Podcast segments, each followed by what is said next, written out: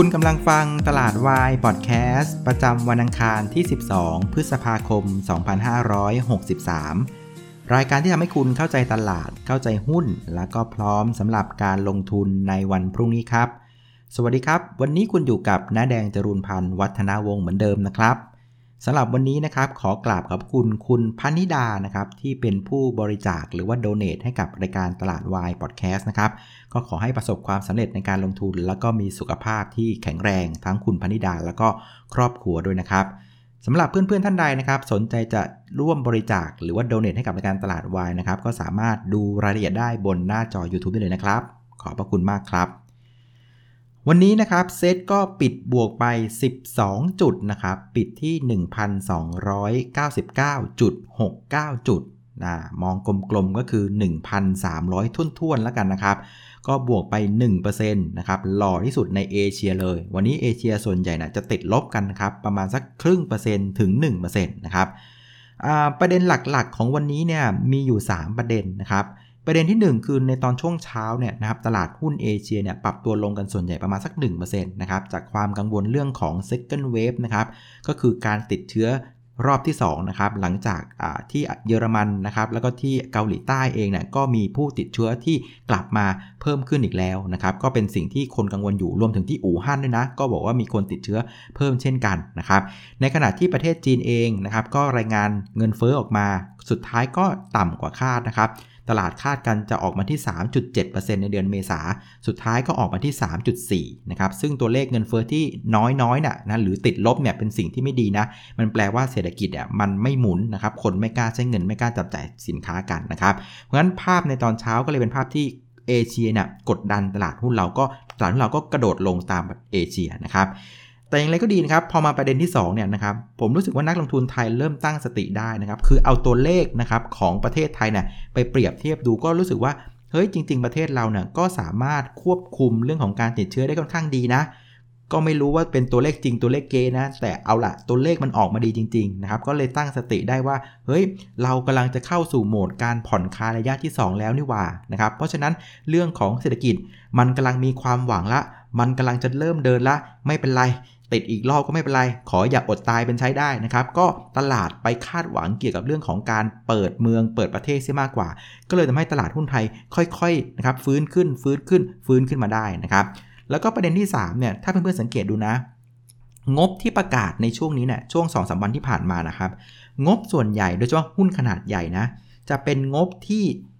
แย่น้อยกว่าคาด คือตลาดคาดว่าจะแย่มาก แต่งบที่ออกมาเอาจริง ๆ แล้วนะ่ะมันไม่ได้แย่ขนาดนั้น งั้นแปลว่าอะไรล่ะ มันก็แปลว่าไอราคาหุ้นที่มันปรับตัวลงมาหลายเดือนเนี่ยมันเป็นการสะท้อน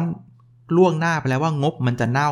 แต่พองบจริง ๆ ออกมา มันไม่ได้เน่ามากขนาดที่คาดการไง เพราะฉะนั้นสังเกตดูปรากฏการณ์ buy on fact เนี่ยมันเกิดขึ้นในหลายหมวดอุตสาหกรรม หลาย sector เลยทีเดียวนะครับ แล้วตลาดเองอย่างที่บอกคือเริ่มมองข้ามช็อตไปแล้วนะ่ะ เข้าใจแล้วล่ะว่างบมันคงพังนะครับ แต่มองข้างหน้าถึงโอกาสในเรื่องของการฟื้นตัว หุ้นตัวไหนที่มีสัญญาณว่ามีโอกาสจะฟื้นตัว เช่นเรื่องของค่าการกันนะครับ เรื่องของราคาผลิตภัณฑ์อะไรต่างๆเนี่ยนะครับ มันก็สามารถฟื้นตัวได้อย่างต่อเนื่องนะครับ ฉะนั้นพอประเด็นที่ 2 กับประเด็นที่3น่ะ มันเริ่มเรียกว่าเอามาใช้ในการเทรดในตลาดมากขึ้นนะสังเกตดูนะครับ ช่วง 40-50 นาทีแรกนะแมงเม่าของเรานะถูกสะบัดกระเด็นกระดอนออกไปเลยนะครับ คนที่กลัวเรื่องเซลล์เอ็นเมนะกระโดดลงกันไปหมดเลยนะครับ แต่สุดท้ายนะครับ พอ 10โมง50 นะ ตลาดก็กลับมาเขียว แล้วก็เดินหน้าเขียวทั้งวันปิดตลาดปิดบวกพันสไปเรียบร้อยเลยนะครับเอาละครับ คราวนี้มาดูในแง่ของตัวหุ้นกันบ้างนนะครับ วันนี้หุ้นที่พาตลาดขึ้นนะ่ะเท่าที่ดูหน้าหุ้นนะ มันคือหน้าหุ้นของกองทุนชัดๆเลยนะครับ ปตทบวกมา 2% AOT บวกมา 2% CPF บวกมา 4%นะครับ แล้วที่เหลือเนี่ยเป็นชุดของกองทุนที่ชื่นชอบทั้งสิ้นเลย ไม่ว่าจะเป็น GPSC บูนใหญ่ EA ปตท GC Tasco WHA เมืองไทยแคปิตอลคาราบาวกรุ๊ป BEM นะครับ OSP อันนี้ คือชุดกองทุนหมดเลยนะครับ ก็ไม่แปลกที่กองทุนจะต้องซื้อนะ อันนี้เดาไว้ก่อนนะนะครับ ส่วนถ้าเกิดดูเป็นกลุ่มเป็นก้อนนะวันนี้มีกลุ่มหนึ่งที่ดูน่าสนใจนะครับ ก็คือกลุ่มของอิเล็กทรอนิกส์ครับวันนี้อิเล็กทรอนิกส์เนี่ยปรับตัวขึ้นยกแผงเลยนะครับ อันได้แก่ตัวของ HANA นะบวกมา 4% KCE 5% Delta 6%แล้วก็ SVI เนี่ยบวกมาถึง 4%นะครับ ก็ไม่รู้ว่าเป็นประเด็นอย่างที่ผมเล่าให้ฟังเมื่อวานหรือเปล่านะครับ ก็คือเรื่องของราคาทองแดงที่มันปรับตัวขึ้นนะครับอ้าวคนก็บอกอ้าวน้าแดง ทองแดงเนี่ยมันเป็นเรียกว่าวัตถุดิบของไอ้พวกอิเล็กทรอนิกส์ไม่ใช่หรอนะครับแต่ว่ามองอีกมุมนึงนะครับอย่างที่บอกคือทองแดงน่ะมันเป็นตัวแทนที่ใช้เป็นการบอกว่าเศรษฐกิจโลกเนี่ยมันจะเป็นยังไง ถ้าเศรษฐกิจโลกมันกำลังดี มันกำลังฟื้นตัวเนี่ยความต้องการใช้ทองแดงนะครับมันจะเพิ่มขึ้นเพราะว่าทองแดงน่ะมันถูกใช้ในพวกสินค้าอิเล็กทรอนิกส์จำนวนมากเลยนะครับเพราะงั้นถ้าเกิดว่าราคาทองแดงขึ้น แปลว่าความต้องการใช้ทองแดงมันเพิ่ม แปลว่าอะไรเศรษฐกิจมันกำลังเริ่มเดิน อย่างนี้หรือเปล่า มันก็เลยทำให้หุ้นกลุ่มอิเล็กทรอนิกส์มันปรับตัวขึ้นมาได้ แม้ว่าค่าเงินบาท มันจะแข็งค่าในช่วง2สวันที่ผ่านมาก็ตามนะครับ เอาละนะครับแต่อะไรก็ดีนะครับ เรื่องของงบเนี่ยนะครับ ผมได้ข้อสังเกตอยู่อย่างหนึ่งนะ คือนะครับวันนี้นะ งบอะไรก็ตามนะครับ ที่งบออกมาเนี่ยดีกว่าคาดนะครับ ตลาดคาดเท่าไหร่ไม่รู้แหละแล้วมันออกมาดีกว่าคาด ด้วยเหตุผลอะไรก็ตามนะครับ บางอันก็เป็นเหตุผลที่ดี บางอันก็เป็นเหตุผลที่ เรียกว่าฟ้าประทานมา เช่นว่า กำไรจากอัตราแลกเปลี่ยนอะไรพวกนี้นะฮะคืออะไรก็ตามแหละนะครับไม่ต้องสนใจนะครับแล้วปรากฏว่างบมันออกมาดีกว่าคาดมากๆนะแล้วมันเกิดในช่วงที่เศรษฐกิจมันแย่ๆ ตลาดหุ้นมันไม่ค่อยดีแบบเนี้ยนะครับ สังเกตดูหุ้นประเภทเหล่านี้นะครับ จะได้รางวัลมากกว่าปกติ คือจะได้หุ้นจะขึ้นแรงกว่าปกตินะครับ แม้ว่าไอ้กำไรของมันอะ่ะ มันไส้ในมันอาจจะมีทั้งดีแล้วก็ไม่ดีบ้างนะครับ คราวนี้สังเกตดูนะอย่างตัวของ RS เนี่ยนะครับบวกไป ceiling เมื่อวานนะครับซิงเกอร์วันนี้ ceiling นะครับบ้านปูวันนี้ ceiling นะครับ GFPT วันนี้ทำได้ดีเลยนะครับเท่าแก่น้อยนะครับก็ปรับตัวได้ค่อนข้างดีนะครับ เพราะฉะนั้นเนี่ยนะครับผมได้ทริคอันนึงที่อยากจะมาชวนเพื่อนๆนะ อันนี้เฉพาะสำหรับสายโหดนะ คนที่เป็นนักเก็งกำไรนะเพื่อนๆลองดูนะนะครับ เดี๋ยวลองดูแล้วกันพรุ่งนี้นะ งบตัวไหนเนะี่ยที่มันออกมานะ่ะ แล้วมันดีกว่าคาด เอาว่าดีของค่าสักประมาณสัก 15-20%นะนะฮะแล้วเพื่อนๆลองดูนะไอตอนราคาเปิดอะถ้ามันกระพริบกระพริบกระพริบแล้วมันเปิดไม่ได้โดดมาก อาจจะโบกโดดโดดสัก 2-3%อะไรเงี้ยนะครับหรือ 4-5%เนี่ยผมว่าสำหรับคนที่รับความเสี่ยงได้สูงนะ อาจจะลองแย่ๆซื้อราคาเปิดไป เพราะสังเกตดูหลาย ๆ ตัวนะ่ะอะไรที่มันดีกว่าคาดนะประมาณสัก 20-30%เนี่ยวิ่งกันชนซิลลิงกันเป็นเรื่องง่าย ๆ เลย อ่า อันนี้ก็ฝากไว้นะสำหรับคนที่เป็นสายเก่งกำไรนะ แต่ระวังอยู่อย่างหนึ่งนะ คือถ้าเกิดว่างบออกมาดีกว่าคาด แต่ว่าตอนที่มันจะเปิดเนี่ย ราคามันกระพริบกระพริบใกล้ๆซิลลิงแล้ว อันนี้ก็อย่าทะเลาะทะล่าไปซื้อนะ เพราะซื้อไปออกไม่ได้นะ เพราะอาจจะวิ่งไป 2 ช่องแล้วก็ชนซิลลิงเลยแล้วก็ขายไม่ได้นะ อันนี้ก็ต้องระมัดระวังด้วยนะครับ เอาล่ะคราวนี้มันที่หน้าหุ้นที่ติดลบกันบ้างนะครับ วันนี้ติดลบก็จะเป็นตัวของ Advance นั้นลบเป็น1%นะครับ อันเนี้ยอันนี้ก็ต้องเข้าใจนะ คือช่วงก่อนนะเป็นช่วงที่ทุกโบรกนะ ทุกกองทุนรักมากเลย ทุกคนเข้าใจตรงกันหมดว่าโควิด -19 นะไม่ได้รับผลกระทบ แต่เอาเข้าจริงเนี่ยแม่งมันกระทบจริงๆนะครับ ทั้งเรื่องของ ARPU ก็คือราคานะครับให้บริการรายเดือนนะครับ ทั้งตัวของ อ่า subscriber ก็คือผู้ใช้บริการก็ลด ลดทั้ง P ทั้ง Q นะโดนกันครบดอกเลยนะครับวันนี้ ADVANC ก็ปรับตัวลงต่อเนื่องนะครับ อีกตัวหนึ่งก็จะเป็นตัวที่อ่า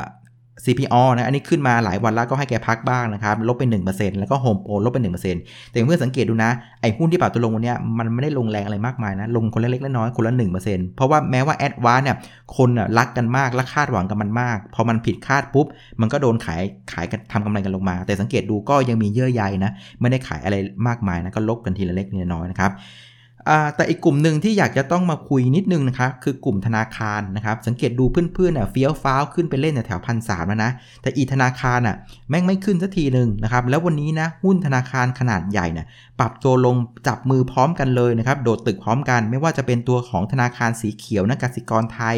แบงก์กรุงเทพ แล้วก็ธนาคารไทยพาณิชย์นะครับมุมนึงน่ะก็อาจจะมองได้ว่าแบงก์ใหญ่ 3 แบงก์เนี่ยมันก็เป็นตัวแทนของเศรษฐกิจไทยใช่ไหมแต่อีกมุมนึงน่ะ อันนี้ผมก็ไม่แน่ใจนะนะครับ คือวันนี้มันมีการประชุมคอรมอแล้วปรากฏว่าในที่ประชุมคอรมอนะก็ยังตัดสินกันไม่ได้ว่าจะช่วยเหลือการบินไทยรักคุณเท่าฟ้าหรือเปล่านะครับ ซึ่งประเด็นของการบินไทยเนี่ยมันจะเริ่มเกี่ยวเนื่องกับสถาบันการเงินนะ ถ้าเกิดเริ่มมีปัญหา เพราะว่าการบินไทยเนี่ยผมเข้าไปดูเว็บๆนะเขามีหนี้อยู่ทั้งหมดประมาณสัก 2 4 0 0 0 0 ล้านบาทนะครับ ใน 2 4 0 0 0 0 ล้านบาทอะมันก็จะมีหนี้หลายประเภท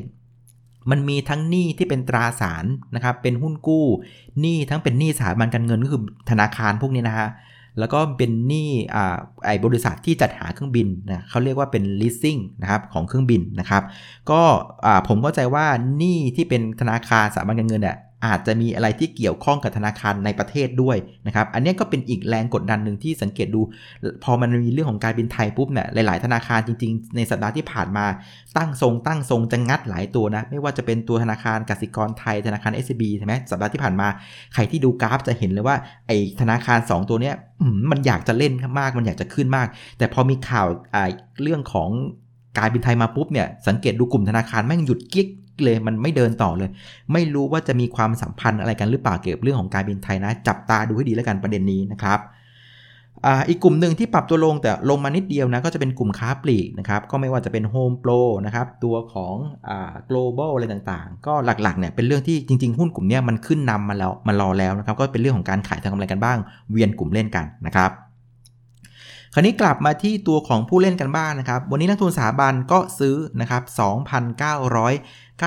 2,996 ล้านบาท ซื้อติดต่อกันเป็นวันที่ 3 แล้วนะครับ 3 วันที่ผ่านมาก็รวมๆกัน 8,000 ล้านบาทแล้วนะครับ ส่วนนักลงทุนต่างชาติก็ขายเหมือนเดิมนะครับ วันนี้ขายอีก 3,205 ล้านบาท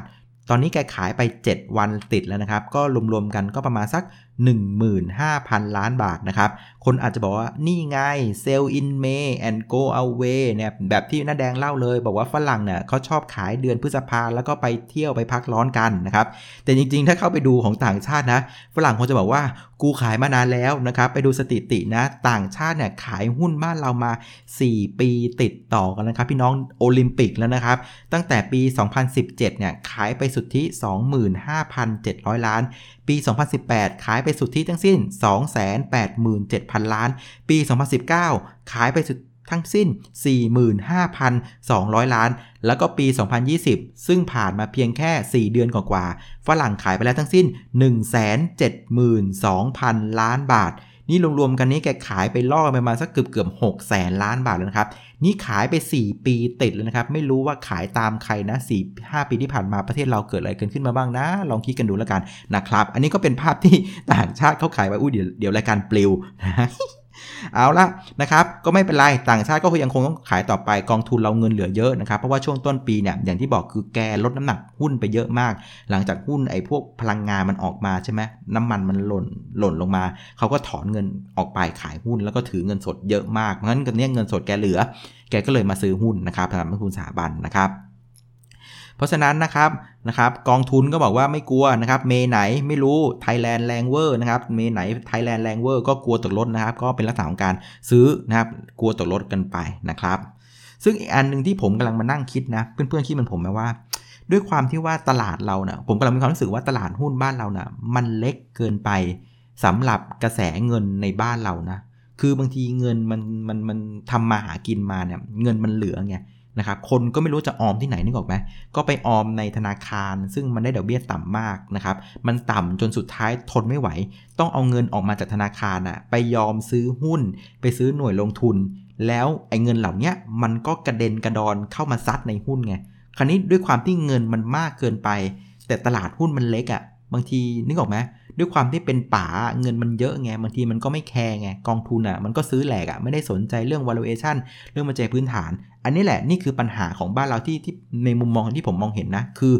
liquidity คือเงินในบ้านเราอะมันเยอะเกินไปนะครับ มันไม่รู้จะเอาไปไว้ที่ไหน มันไม่มีแหล่งให้ออม ไม่มีแหล่งให้ลงทุนนะครับ มันมีแค่ฝากธนาคารนะครับ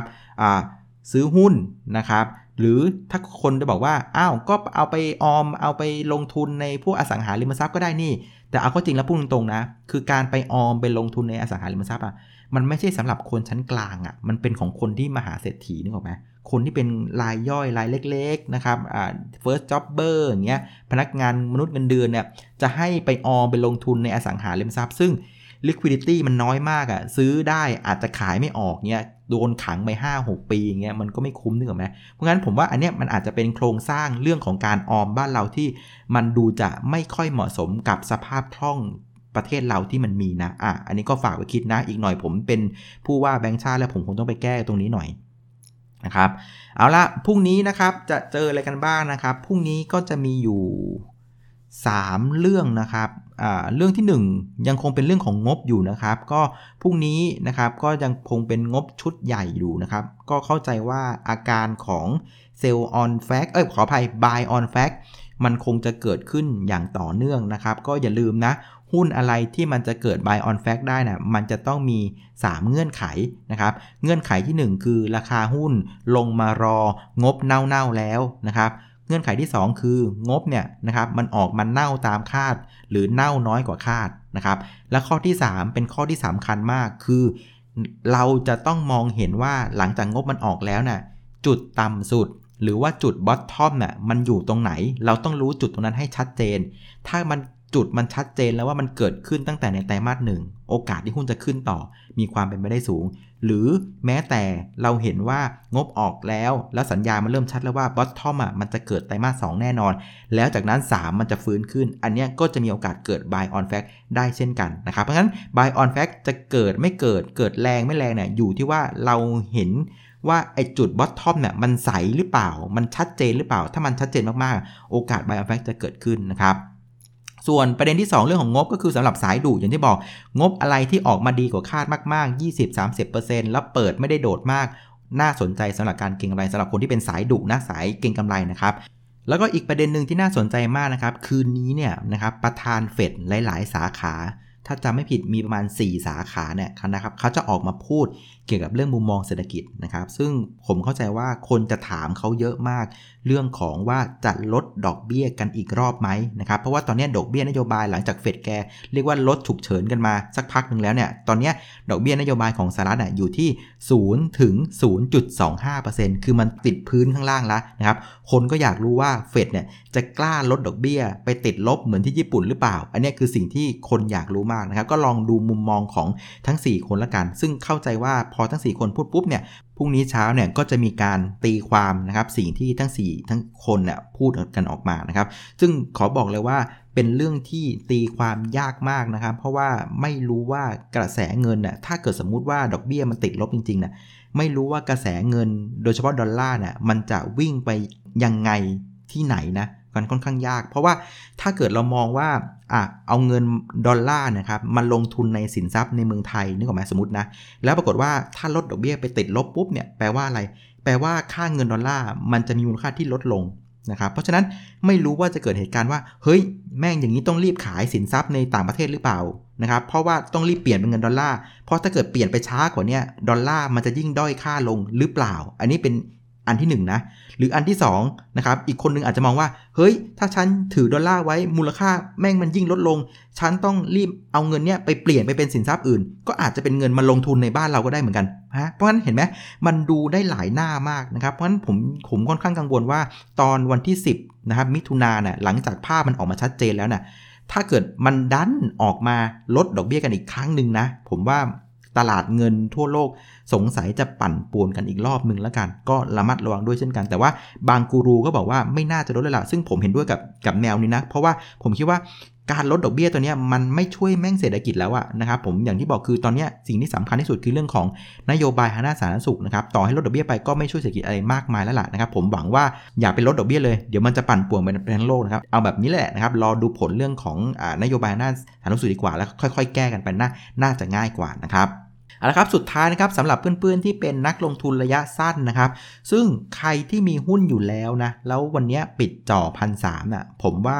สบายๆนะครับคุณมี 2 ทางเลือก จะทำกำไรก็ได้นะครับ หรือจะถือต่อไปก็ได้นะครับ เพราะว่าใครที่ถือต่อนะ่ะคุณก็มีกองทุนเป็นเพื่อนอยู่แล้วล่ะเขาก็พร้อมที่จะพาคุณขึ้นไปนะครับ แต่ย้ำนะครับสำหรับคนที่ไม่มีนะคนที่ไม่มีหุ้นเนี่ยนะครับ ผมว่าตรงเนี้ยไม่ควรซื้อหุ้น เพราะว่าอะไรเพราะว่าบริเวณพันสามเนี่ยมันอย่างที่บอกคือมันเป็นแนวต้าน แล้วถ้าเกิดว่าพันสามอะสมมตินะ ถ้ามันไม่ผ่านเพื่อนๆเราไปหรี่ตาดูนะ มันจะเกิดภาพที่เป็น double top ทันที